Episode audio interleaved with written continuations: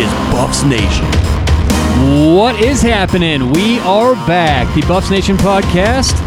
I didn't even know if we were going to do a show this year, but here we are. No Pac 12 football, but guess what? Every other week, we'll be back for you. I'm Tyler Walgie. He is Jared all to my right. We're finally on YouTube. Everyone gets to see how ugly we are. I know, right? Yeah.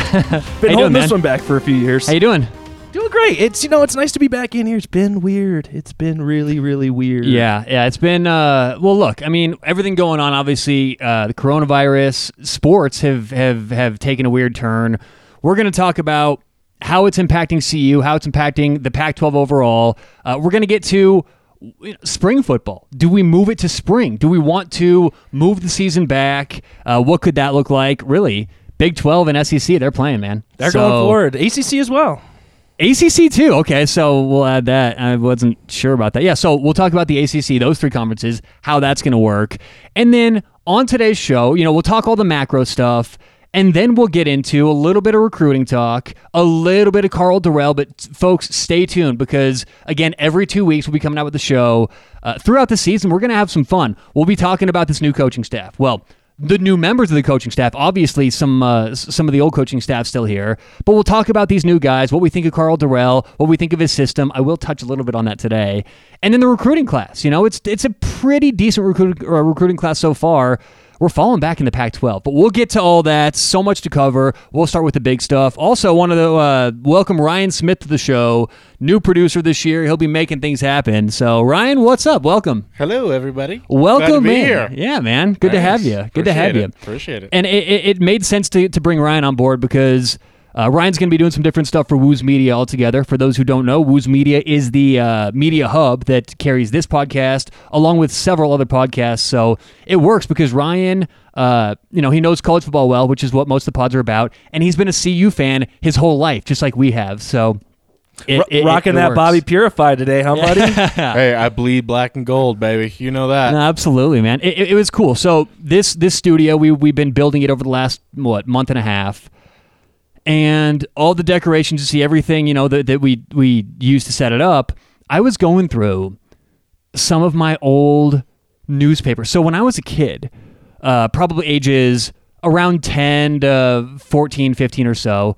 Uh, and for, for, you know, those who don't know, I'm, I'm 30 years old, turned 31 this year. So I was, you know, this was 2000 to about 2005.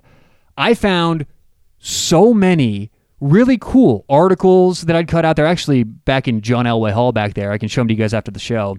But um, it was just really cool. I mean, I had forgotten about most of those, and it, it, the articles weren't major. Some of them were just you know wins over Kansas or something like that. But you know, those are the Joel Klatt days. That's when we were competing for Big 12 North titles, and so it was just cool to go through all that stuff. It was kind of emotional, actually. Those were the days, wasn't it, I Tyler? know, man? I you know. Were, you were born for this, weren't you? You were just destined to be in the media here, buddy. those were the days. But look, we're gonna get back there eventually. That's what's great about this show, and honestly, that's what's great about college football is you stick with your teams, you ride with those up and down years. But I thought it it was a little emotional, man. First of all, because CU hadn't been good in quite some time, so going back and looking at those, you know, Big Twelve, uh, the really meaningful days, but also it kind of sucked that I didn't take better care of those things because you know I found them in my garage in, in like a, a, a trash bag and they were all mangled up and I was like, dang man, like if I would have just, you know, I know I, we all do that, but it it, it, it kind of I wish I would have taken better care, but either way, you know, they'll go up in the studio. I, I, Some of those are the best ones, anyways, though, because then you you truly bring back the memories of what what it was and what you did to destroy it along the way. Well, I was just an idiot for the the following ten years of my life. That's it. When I got into high school, you know, then then it sort of the, the the cutting out of articles sort of you know stopped. But I want to bring that back, man. It's it, it was cool looking back at that passion I had for CU as a kid 10, 11, 12, 13, 14. And I'm sure this podcast, the great thing about this pod, any CU fan can listen. You don't even have to be in the state of Colorado. You can be young, old, new fan, old fan, and alumni, non alumni. This is meant to be for everybody. And there's one common thing we all have on this show. We all love the Buffs. So that's what, you know, today's show and every other show is going to be about. But let's start off talking about everything in terms of a macro point of view, the NCAA in general. What I've seen in 2020, obviously it got off to a weird start with with COVID and you know all these sports canceling the NBA, canceling what they were doing. But what I've seen is The NCAA has had months and months to see what other sports are doing. And for those who say NCAA is not a sport, they're amateurs, probably not the right show for you.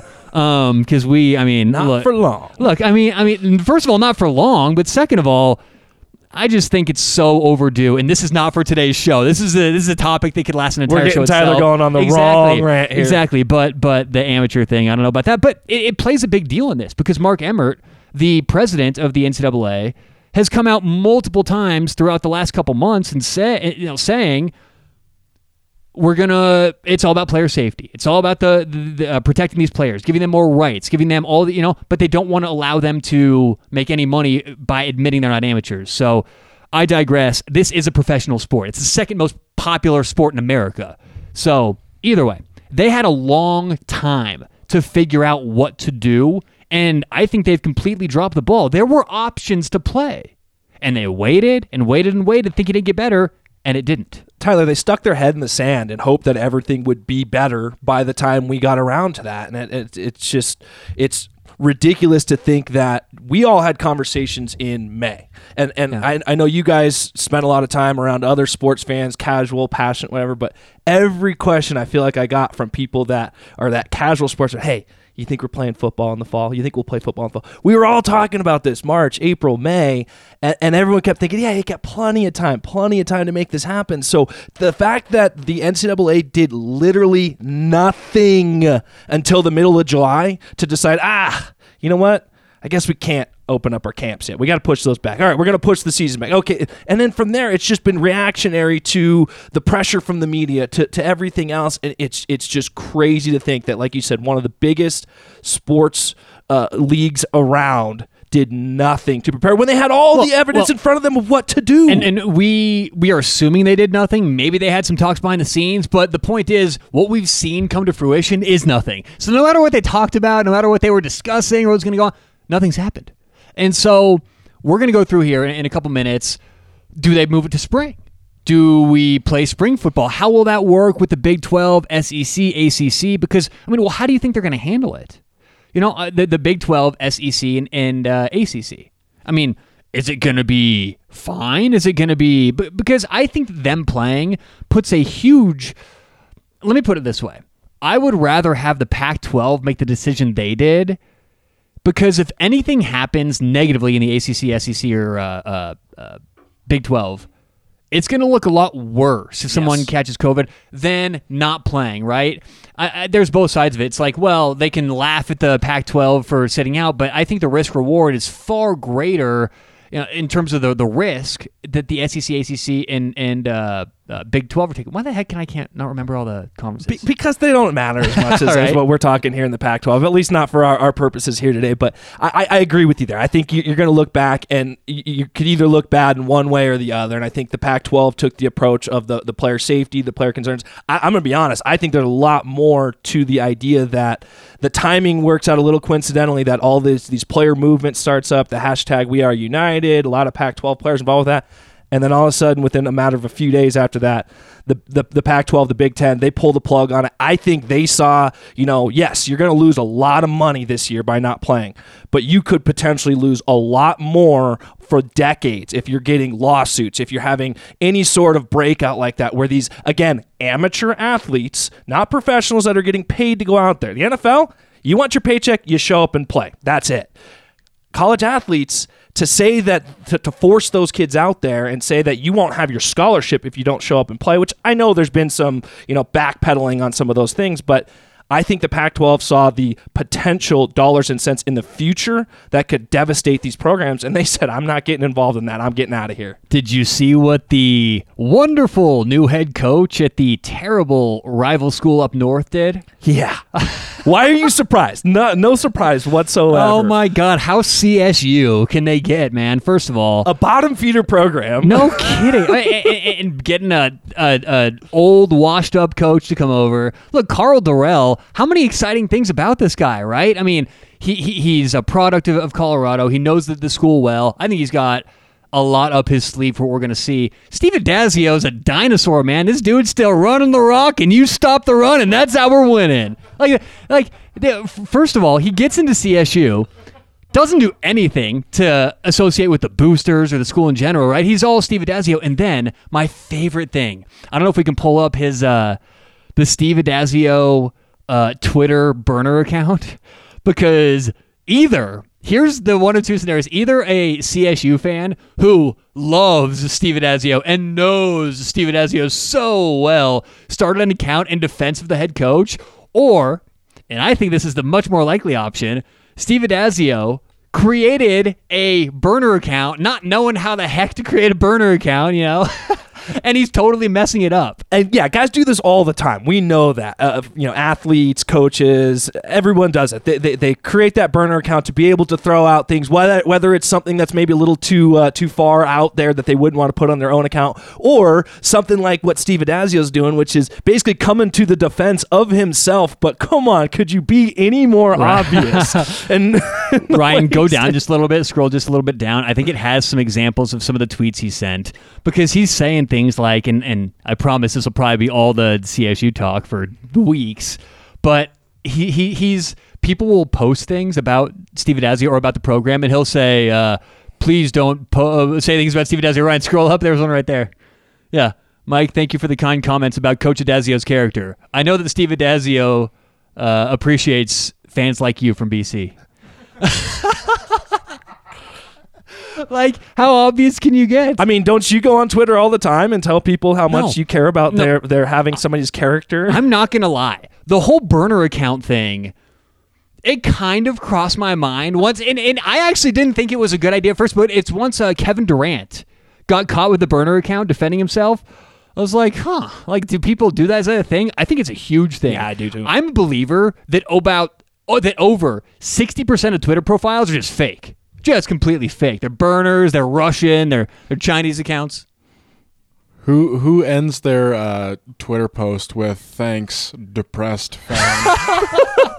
if that doesn't say the state of the CSU nation, I'm huh? sadly Colorado State. Fo- All right, here's the here's the uh, letter to Deadspin. Uh, howdy, Deadspin. I am sadly a Colorado State football fan. Isn't that how they all start their sentences, man? Isn't that how it all starts for them? Good God. I am sadly a Colorado State football fan. Yes, you At least are. they're honest. And they have had their fair share of nonsense and BS the last few days. Starting with allegedly telling players not to share COVID symptoms. We'll get to that. We'll get to that. And today, having uh, racial allegations brought against the staff. Both are horrible accus- accusations, but Steve Addazio has had quite a trail of being a, a POS. We're gonna we're gonna censor this for the for the kids out there. It goes on to say, however, I am not sure if people would find this interesting, but I believe I stumbled onto the finding of his burner account on Twitter, and it's pretty funny. So that's how this all came to be. Deadspin learned about it, wrote an article about it, and it's hysterical. Old dude, not knowing how to use Twitter. He's going to make a burner account stand up for himself. Swing and a miss, Steve Addazio. Swing and a miss. So that's hysterical on itself. But the, the, the, the real story, in my opinion, is they're telling players to cover up COVID symptoms. If you have them, don't tell anyone. Uh, you're not allowed to sit practice out. We better not hear a peep coming out of you. This is the old school mentality that got him fired from Boston College, right? You have to adapt. I believe in in you know good coaches sticking to what got them there, right? But adapting uh, adaptability is probably one of the biggest things in 2020 right? You have to be able to keep up with what's going on socially with these kids, with their parents. It's much more than just X's and O's, and he's failing so far. So yeah, I mean, going to the extent of threatening kids' scholarships and things like that. I mean, that's it's ridiculous. Again, it's amazing. How CSU of them. All right. We're moving on. No more CSU talk. That was, God, it just makes me sick bringing them up, you know, but. Ugh. I don't know. I quite enjoy actually talking smack throughout the show. We could keep going there for a little bit. Um, we don't play them this year, and I always love beating the heck out of Little Brother. You know, it's always fun. Now, they, were they actually on the schedule, or was this one of the first years? I know there, there's coming up. It was it was getting pulled that this, game. This this was the first year at their new stadium. Oh, that's right. Yeah, we go. We were going to go up to Fort Collins and embarrass them, man. Disappointing. So disappointing. We can, we can, still make that happen. Just do an exhibition game, huh? A lot of question marks with, with both teams. And as I said, you know, stay tuned. Next couple weeks, we'll dive into. I know next time in, in a few weeks we'll talk about the quarterback situation because for the first time in forever, CU doesn't know who their quarterback's going to be. But I digress. All that stuff is interesting, but let's get off of the Rams back to the Buffs. Um, well, actually, let, let's kind of stick with what's going on nationally because I think that what's uh, a very probable scenario uh, is they're going to move a lot of these games to spring, or at least they're talking about moving them to spring. Now, I have some pros and cons if you were to move the season to spring. Let's talk about some of them and kind of go through the list here. This article I'm referring to is called What a Spring College Football Season Could and Should Look Like. It is from ESPN.com. Now, let's start talking about the negatives, okay? Let's start talking about the reasons. Should we do that or should we start positive? Uh, Let's there's start a, there's things a off with a lot more kick. negative. I There think. are, so let- let's- let, let's let- let's hear the positives. Yeah, let's start I'd be things off curious to know the positives we're going to pull out of this. I don't see a lot of them myself. I, I, I think this is going to be a struggle, especially when you get half of the half of the major leagues still playing to play in the fall. It makes it so difficult. Um, so I mean, th- these are uh, not necessarily all positives, but ways that you could make it work in the spring. Uh, the first thing is keep the schedules as they are and simply move them to spring. Right? There's 14 Saturdays between January 31st and May 2nd. So start January 31st, begin the postseason, college ball playoff, whatever. Uh, in early May. So that would be option number one. You keep the schedules the exact same and move it. I mean, initially, does anything push back there? Because as we get into some barriers, it might. Yeah, I mean, there's there's certainly some dates and some things that go on. One of the biggest things, and I'm sure we'll, we'll touch on this as we start to get to the cons, is draft eligible players. There's there's a whole process that draft eligible players go through with the the uh, All Star games and the uh, draft prep and the combine and things like that. So I know there is some flexibility, some ability for the draft to be moved within the collective bargaining agreement in the NFL, but that's obviously the first concern. You tell me we're playing up to May, the draft is usually in April. Yeah. Uh, So- for for players who have a shot of being drafted, it would mess things up for them. I think a majority of those guys, I think you're going to see guys that are first, second, third round guys are not going to end up playing in so. that scenario. So obviously, just doing a regular schedule through May may be a little difficult, right? They may have to whittle things down just a bit. This is more idealistic, I think, right? Keeping it exactly as is, And I think had things back. all of the major conferences as a whole decided to move to spring, and maybe, and, and that's still not off the table, guys. I know that the the, the, the three Power Five conferences are still saying this is going to happen, but guess what? So is the Pac-12 until the day they pulled the plug. So it's not out of the question but- to still move everything forward. But don't you think, and we're not going to make this political, but don't you think that where you're located geographically has a lot to do with this? I mean, if I look around and see areas of the country who are wearing masks and really, you know, supporting this whole thing, or, or and, and again, we're not going to make this political at all, but I believe that there's just, it's easier Yes. for teams in ACC land, SEC land. You look at the Pac 12, you've got schools in uh, Utah, Colorado, Washington, Oregon, Oregon. Northern California. This is the center of a lot of this stuff. So for the Pac-12, you can see how they get to that explanation or how how they get to that conclusion. The SEC, I mean, dude, they're going to need a lot, I think, to go wrong if they're and, and cancel. even They're take gonna- the politics out of it, Tyler. And to me, them folk in the South, they love their football. Yeah, and I yeah. think the idea of taking that away. I, I could not imagine having to be the person to announce that. Right. You want to talk about all the negativity people get on social media? Wouldn't want to be the one leaking that news. All right, the next option here would be go back to the original eight or nine game conference schedule. So you s- use the same uh, general timeline with some bye weeks built in there, but you know it's pretty straightforward. Same eight game schedule, let's say in conference. Everyone's playing the same eight games, and then you decide, you know. Uh, playoffs or, or whatever you want to do from that point on. So pretty much the same idea. You're just whittling it down in terms of the schedule, and it's heavy on the eight game uh, conference schedule. So it's another idea. I think you it's know. a little more realistic the idea of cutting it down. I do think that that you do need to look at this is going to be a shortened season regardless of whether you're playing in the fall or the spring just to have what 16 18 weeks worth of football it, that's going to be tough to get squeezed in so to, to cut it down four or five weeks i think would be smart This is depressing. We're talking about this, man. I mean, I just want to play some, fo- or I just want to watch some football. That's all I want to do. All right, uh, this is where it gets interesting. Have division only play followed by a conference jamboree. So what this says is play a five or six game schedule for seeding purposes, and then go full on Maui Invitational. Where you're doing seeding, round robins. It's a knockout tournament. That could be fun. And now that would be exclusively within conferences, or we're talking nationwide. No, this would be within conferences. Yeah, it 'cause uses the SEC as an example. Blah blah blah. Yeah, because So- that you could do, I think, within a conference, but you start branching out to where you're traveling across the country. I, I think we all need to accept a little bit of a something here that we could push forward to the spring. But who's to say that we're in any better spot going into the Well, spring and- than we are right now? We if, if, if they had six months to prepare for it now, okay, so you get another six months. Are you going to do anything with that time to set yourself up for better success? Now, I think a scenario like this leads to that. It keeps things a little bit more regional. You know, you look at the Pac-12. CU could be playing the likes of you know your Arizona schools. There's two there. You got Utah. You got Southern California. You know, it, it allows you to be in a scenario where you're keeping a little bit more to your corner of the world of the country, and not having to travel up to Washington, up to Oregon, those sorts of things. Uh, what I thought would have actually worked, this is my idea, is short term bubbles, right? You do a bubble for like three weeks or a month, and then everyone goes back to school, right? You sort of re quarantine. Because if everyone's going to school anyway, which, by the way, if you've seen any of these pictures of, I saw a picture of the Alabama student uh, uh, body. They were lining up to get tickets or something like that. Nobody wearing masks, nobody distancing. They don't care about that in schools. And honestly, I look back to when I went to college. I don't really blame them. I think if I was, if this would have happened when I was 18, leaving home for the first time, going to college, around all this further, I would have said, COVID? What? Let's party. Eh. Let's get, you know. And we in Colorado can fool ourselves, and I do think Colorado, compared to a lot of other places uh, around the country, is is taking it a little more seriously. No, I do too. it. But I happened to be in Boulder last weekend, and. Uh, and not much No. different. It's not Th- much different. I'm kids- seeing kids everywhere, large groups, people literally showing up in masks, taking them off to greet and hug each other. Right? I'm like, you, you're, you're missing the point here, guys. I uh CU's Twitter account.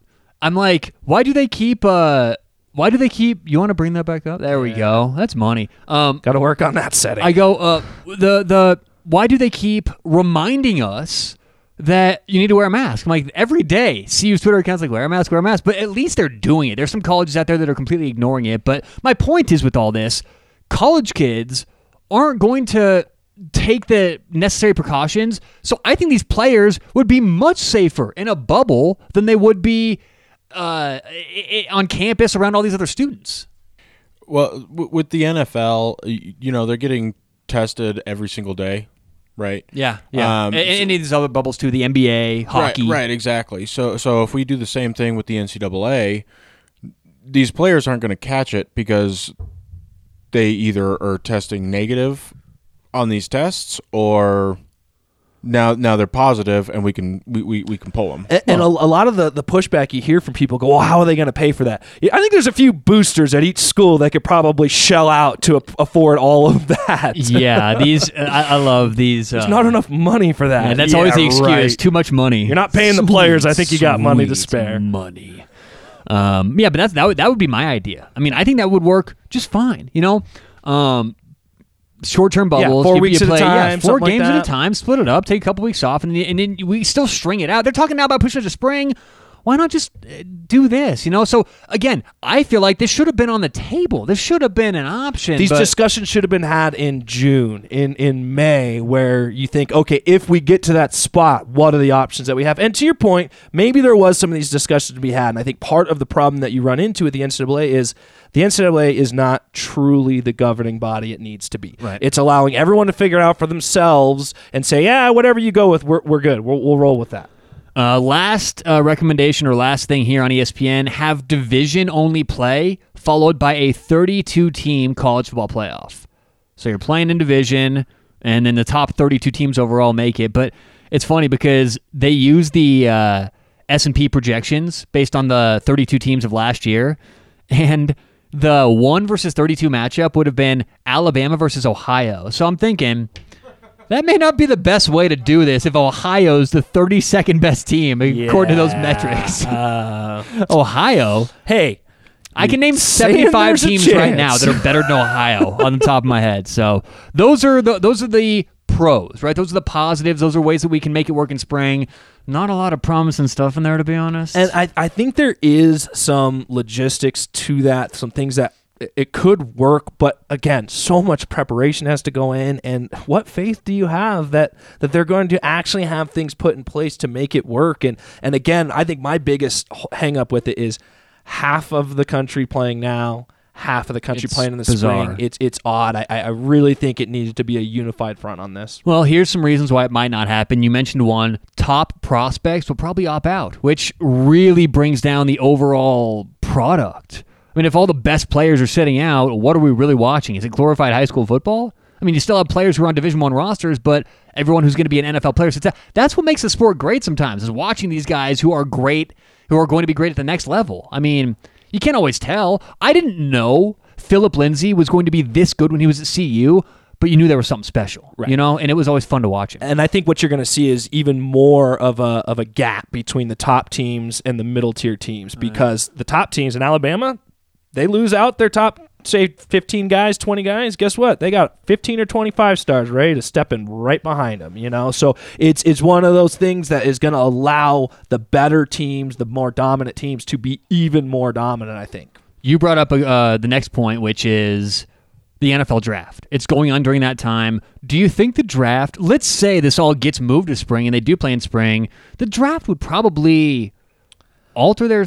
Their So, uh, per the collective bargaining agreement in the NFL, they can push back as far as June 2nd. and they work pretty closely with the NCAA. Like they do a good job working with them. It, it- it's uh, it, it's it's sort of like the opposite of the NBA and college basketball, where they're always butting heads. You know, NFL and, and the NCAA really do a good job of working together. And I, again, I think that's a scenario with if the entire NCAA pushed to the spring, I don't think the NFL has any choice. I think you have to adjust your model. But let's be honest, guys, most of the best players coming out of the SEC. Yeah. You know, a lot of good players coming out of the ACC, the Big 12. So, hey, you still get a chance to see, you know, probably what, 60 of your top 100 guys, maybe 60%, 70% of the guys that are going to be on your boards anyways. Yeah, maybe we could just keep keep going through with it and uh it's unfortunate. It is unfortunate for for those leagues that have already pulled the plug on it that in that scenario you you would be in a really bad spot. Uh, this is a point that has not got brought up, and it's sort of a it's an off point. I don't think if everything else worked, this wouldn't be a big deal. But it is something to keep in mind. The weather is terrible during the spring, right? This uh, this article brings up in in in Columbus, Ohio, for instance, the average temperature. Uh, compared to, in, in spring compared to winter, it's about 10 to 12 degrees lower. We're talking the dead of winter. You know, football season usually right now it's cold. You get the snow games, but it's all starting that that winter season. And we're all calling it spring, but it would be starting early January, I think. So I'm, I'm not sure exactly the dates on, on what you had said there, but yeah, you'd, you'd be starting early January. I mean, just think of Colorado. Colorado does not get weather nearly as bad as some areas in the, the upper Northeast, the Midwest. Those places get destroyed year after year, and they struggle in December with the amount of weather that they're going to get. right. I mean, even Colorado would be be quite a struggle in January, February, March when you get those huge snowstorms. To to think that you're not going to have a period of time where a game can't happen or whatever that is, and in such a tight time frame, that's hard if you have some issues there. No, exactly. Um, last thing here, we kind of mentioned it. Uh, how can Mark Emmert say he cares about player safety and then ask the players to play two seasons in one calendar year? Yes. So that's you know you're, you're, you're it's it's a lot on the players to play in spring. It is. It's, it's going to be a lot. I, I just don't see a a way that you can realistically make it happen. There's so many odds against you to make that happen. Everything going into 2021 seasons for NCAA for NFL, everything has to get altered a whole nother year. You, you know, I hate saying this. This is crushes me to say this, but I do truly believe you're better off in the long term, the grand scheme of things, to not have a season than to try to force something that just doesn't fit. I know. I still want to see football though. I know. I just and, and and I just really hope the SEC and these other conferences they, they push it through because I and I say that as a push it through and mean you mean, mean play. keep playing, yeah. yeah. But I, I still I, I still am so reserved um, in, in thinking that they're going to make this happen. And yes, it is a part of the country where it's it's going to be hard to pull that plug, but at, a certain point or another, I, I- think if things don't continue to get better, they may start a season. Right. I don't know if they're going to finish the season. as I said, we're gonna get to CU fo- a lot of CU stuff. We have so many CU. And matter of fact, throughout the year, we're gonna have some fun. We're gonna do like the top 10 CU teams of all time, right? Talk about the best CU teams in the history of the uh, of the school, the best jerseys of all time, the best helmets of all time, you know, all this stuff. So we have you know, co- coaches, all that stuff. So we're to do uh, so much, you know, regarding the Buffs. But this first podcast, we have to talk some of this national stuff. So I just want to remind everyone that you know, if you're looking for the hardcore Buff stuff, we'll talk a little bit of it on this podcast to, to wrap things up. But stay tuned. In a couple weeks, it's going to be nothing but CU from this point on. But we do have to talk about some of this stuff. It's important. It's going on nationally, and it, it does affect the Buffs, even though it's not necessarily CU news. All this impacts CU, and this is one that I was thinking about what are the the new transfer rules the the the, the recruiting you know uh, what's being done because i know the ncaa has continued its suspension of all in-person recruiting through september 30th so we're looking at another month plus the coaches can't do anything in person. Different rules have been approved for the D2 level, and the NCAA also grants uh, a extra year, excuse me, of eligibility to seniors. But the impact of what's happening now, they can only talk via uh, electronics, you know, direct messages, text messages, Twitter, things like that. This changes recruiting drastically. I mean, it helps some schools and it hurts other schools. And I think the fact that the Pac-12 is sitting out, it, it's it's it's probably case by case. You know, some students uh, who are who are looking to go to CU.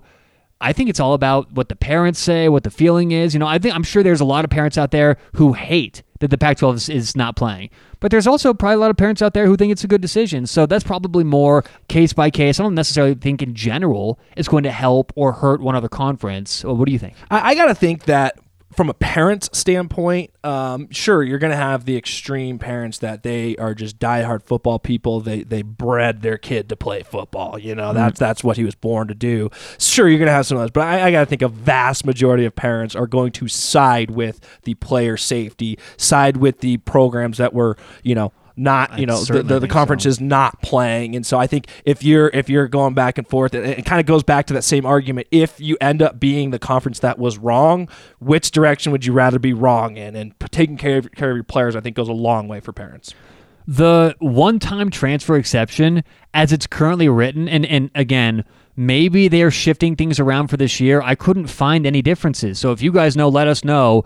Uh, there's several ways to contact the show. Follow us on Twitter at Buffs Podcast. You can email me, Tyler at BuffsNation.com. Email Jared, Jared at BuffsNation.com.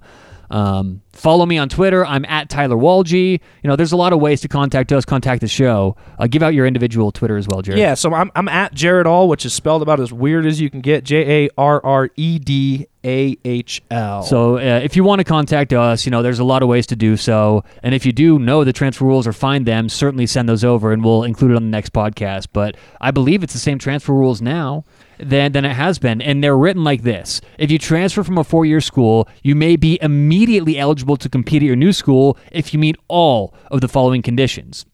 You are transferring to a Division two, three, uh, two or three school, or you are division you are transferring to a Division one school in any other sport than baseball, men's or women's basketball, football, uh, men's ice hockey, and um, uh, the beeping right now. We're going to take a look, folks. First day in the studio. We're going to figure some of this out. We're taking a quick break, and uh, we'll be right back on the Buffs Nation podcast. All right, looks like we are uh, back. That was uh, interesting. First time, first time in the studio. You never know what's going to happen with these cameras. Yeah, just no glitch, glitch in the matrix. Exactly, it, exactly. Good time for a read though. This is a Wooze, a Wooze Media podcast. Check them out online. W O O Z E Media.com. And what they do great. Obviously, they have several podcasts, but they are the leaders in digital marketing today. So if you own a business, know anyone who owns a business, and want to get online uh, contact them, W-O-O-Z-E media.com. Follow them on Twitter at Wooze Media. Uh, they're great with online marketing. So, all right, let's get back into it. Uh, one year transfer exception. Um, I think it was reading the rules when that yeah, whole yeah, thing yes, happened. Yes. Uh, one-time transfer exception. You can transfer if you meet all the following criteria. You're transferring to a Division two or three school or Division one school, and you're not playing baseball, basketball, or football or uh, men's ice hockey. So that's the first one. Not eligible for football. Uh, and then the other the others are you're academic academically and athletically eligible, and you can receive a, a transfer release from your old school. So I haven't found anything. And that you know, they've there. There's been the caveat the last few years that if you you and have a legitimate exemption, you know, legitimate reason why you needed to leave your school, which uh, you know we've seen with a lot of a lot of people in the last few years. Uh, I'm, I'm slipping on Justin Fields to Ohio State. Some other guys like that ha- have been able to play immediately when they arrived on campus, and a lot of people figure, oh, okay, well this would be a very legitimate reason. The Pac-12 is not playing. You would think that'd be a very legitimate reason to transfer to an Alabama to anything like that, but but it's not because they're still the talk of the spring season. And I actually,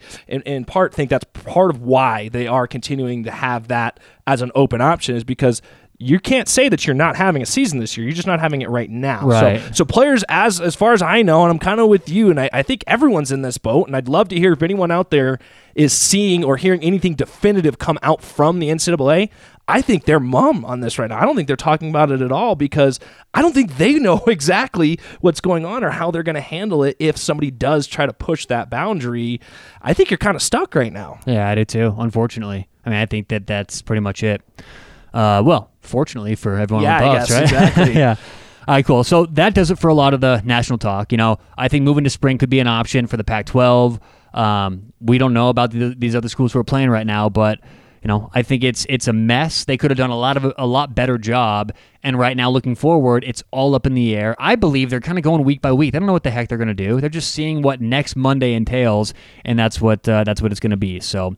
We just talked about recruiting, how it's going to help some schools. Well, maybe help some schools, maybe other. I think we both landed on it's probably up to the parents.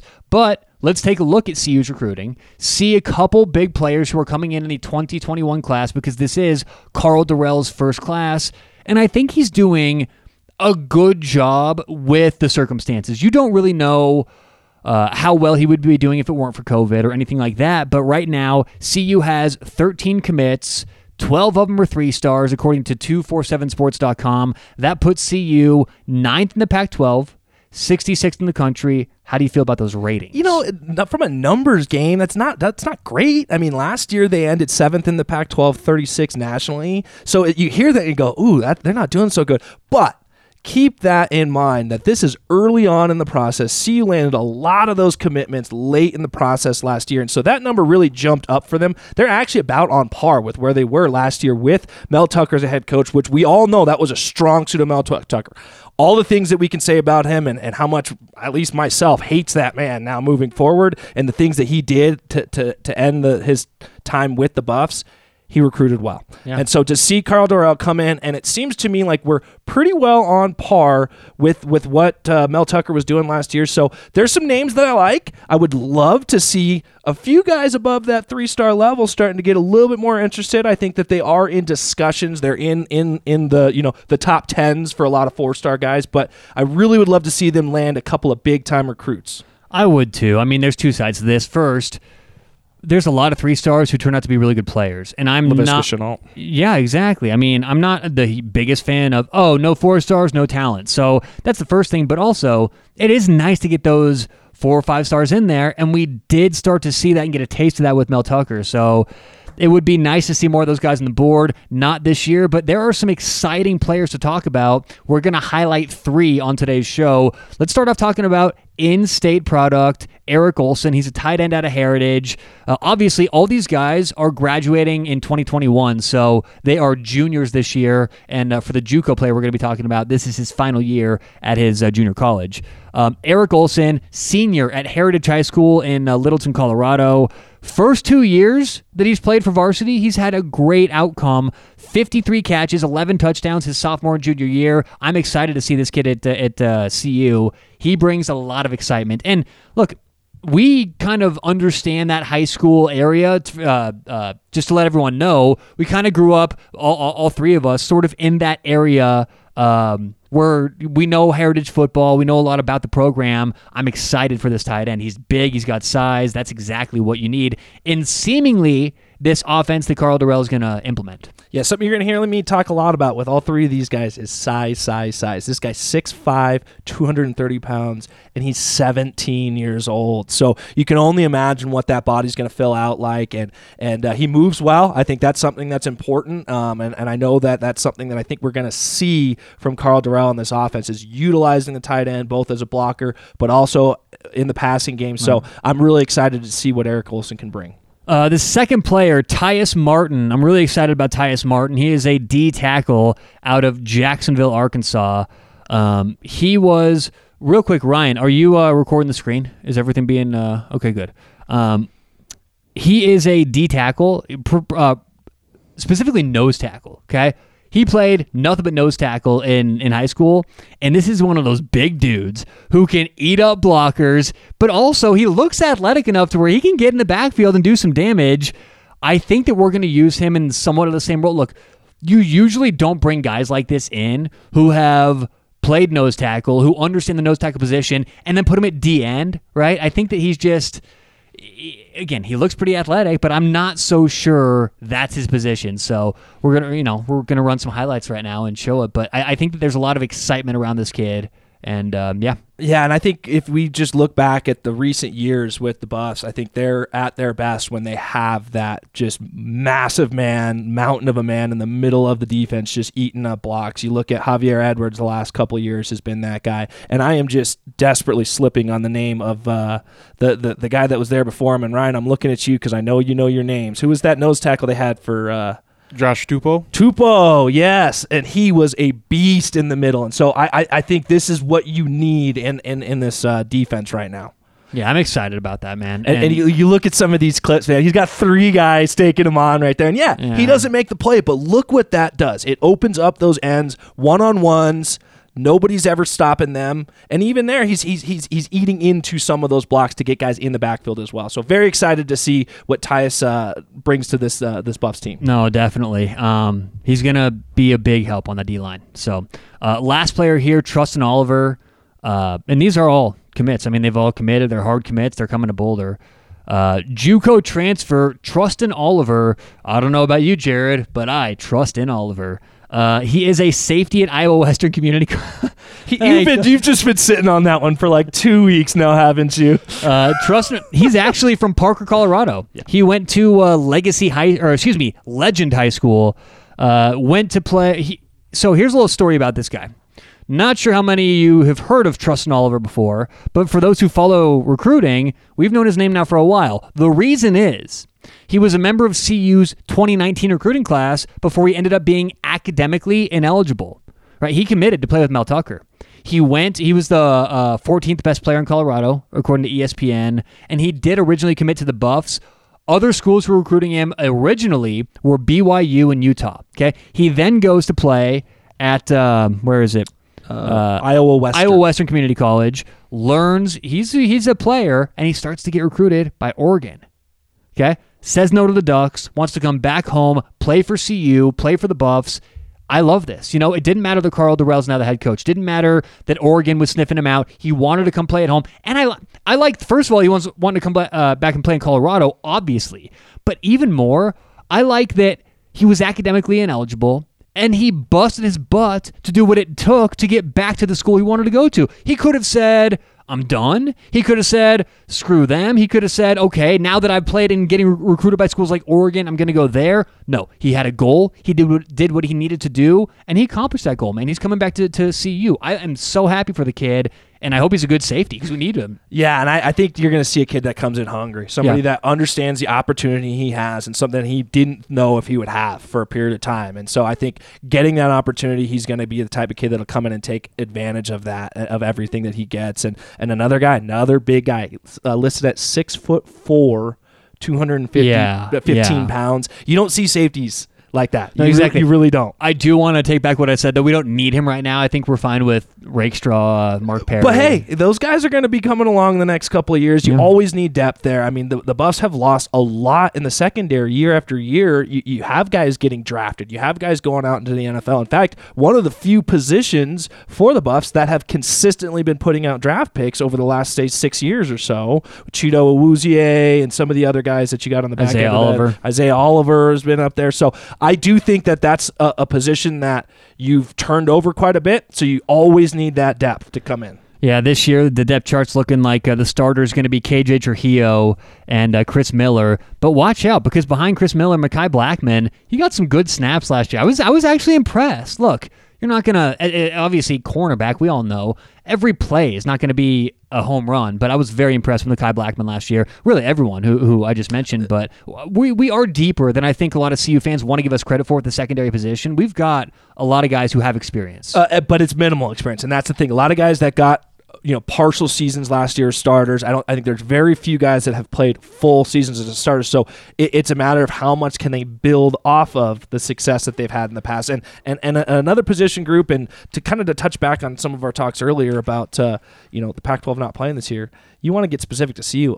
I think this could be the best thing for CU to have this opportunity for this coaching staff to work over the entire season here, what would have been the season with these guys. Instead of you figure Carl Dorrell, man, he had very limited time to even get to know his players, Yeah. anything like that beforehand. So as much as I hate seeing it as a CU fan, I wanted to see him play this year. This could be good for them to get to, to know the systems better and get to have these guys get more experience on the practice field. Let's talk about Carl Dorrell. You know, we're obviously going to go into much more depth in the, in the upcoming shows, but he was asked what he thinks of this whole situation, and I liked his responses. First of all, a lot of it is coach speak. I understand that, right? I, always laugh when, when hosts get on shows and go, I love that our coach said he's ready to play. It's like, what else do you think he's going to say? You know? but We I- were we were hoping they'd shut it down. We did not think we had a chance this but, year. but it's different, okay? Because when you're when it's your first year on campus, you have to set a tone. And this year, there's no games to set a tone. They can't even practice with pads on right now.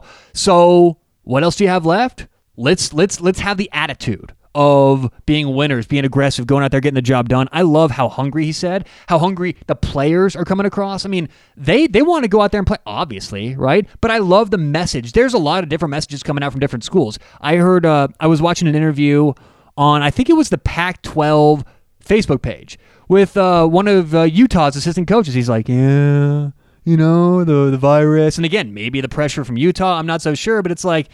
That's not what I want to hear. I want to hear want to go out there and play football no matter what. Like that's the attitude that you want to hear. So I love what he's saying, what the players are saying, and they're still practicing. You know, no pads, helmets only. So the players are out there, and frankly, based on our Twitter and our Facebook, man, fans are pissed. You know, fans, and, again, I don't want to make this political, but it seems like about eight out of 10 fans are like mad with this whole decision. They want to see football. and I think it makes it so much harder when you're looking around the country and other places are doing well, it. it makes it harder when the Buffs are practicing. Yes. And they're, they're Everyone's on campus, They're around each they're- other. yeah. They're on. It's like what? At what point does this become you know funny or or or silly? When we look back on it years from now, then, then it'll be appropriate to laugh at it. I just think it, it, it's like all these establishments, including colleges, are now coming up with these rules that are, don't make a lot of sense. Like I, I love how restaurants got to stay six feet apart. You can't talk to, but then they allow tables of like twelve people to sit together if you're in the same group. It's like, wait a minute here, what's going on? You know? So anyway, um, Carl Durrell, the players, they're hungry, they're ready to go. I like what I'm hearing. Uh, th- th- there aren't many issues right now with the program, but I think it goes back to what we said earlier. It's so much about the fan base and where you are. And and Carl Dorrell did say that he totally understands not playing. He gets what the issues are. Um, a- and and he was very accepting compared to other coaches. I mean, I've seen Big Ten, SEC coaches, you know, Dabo Swinney and Trevor Lawrence are making the rounds right now, saying we better play. Carl Dorrell, much different message than other coaches. So, do you like that? Do you want him to push back more? Do you, you know, how do you feel about that? you know, it's it's kind of tough because I, I do think again I, I side much more on the side of of be smart. You you got to take care of these kids. You got to do what's right for for these these players, these organizations, and and for our country.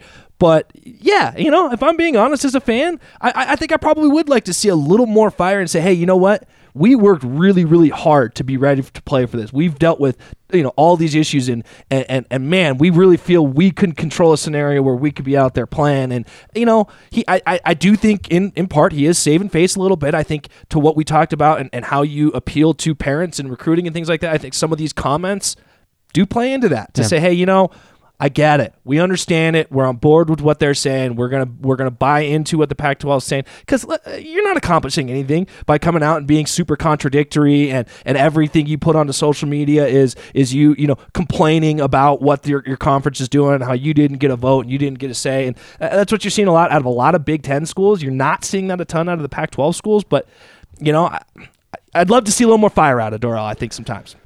Well, like I said, they are practicing only helmets, and Carl Dorrell's implementing what he wants his offense to look like. Now they're going to keep a lot of elements. Obviously, Darren Chiaverini still, you know, bringing a lot of what they used to like to do. And, and I uh, believe Chiaverini is going to be the one calling plays. Am I correct? No, no, no. Yeah, definitely. But but I think that it still helps. And what we're going to do right now is go back and look and see what Carl Dorrell did in the past as an offensive coordinator. He's not going to be hands off. He's not going to say, "There's a key, Shiv." You know, I'll, I'll watch from the sidelines. It's going to be a collaborative effort. Now he's giving the respect that Chiaverini deserves, in my opinion. He knows the team. He's a good play caller. But there will be Carl Dorrell's fingerprints on this team for sure. Well, and keep in mind, uh, who was Chiaverini's coach, offensive coordinator when he was at CU?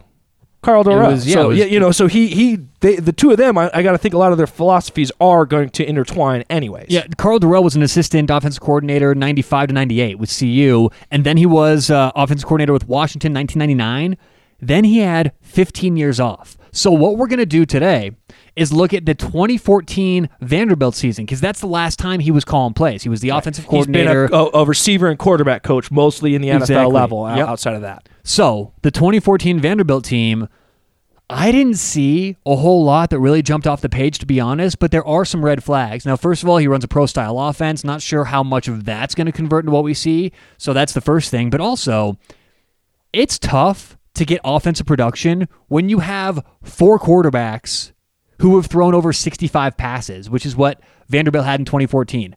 They had four guys, so I don't know, and I didn't do enough Vanderbilt 2014 research to know whether it was uh, injury driven. Hopefully, Carl wasn't juggling these guys and just putting them in with a short leash. But I digress. No matter what the cause is, if you got four quarterbacks, I think the offensive coordinator gets a bit of a pass for that season. And I'm not trying to be soft on him. I'm not doing this just because I'm a Buffs fan. But how can you accurately judge anybody if they're using four different quarterbacks during during a uh, any given season?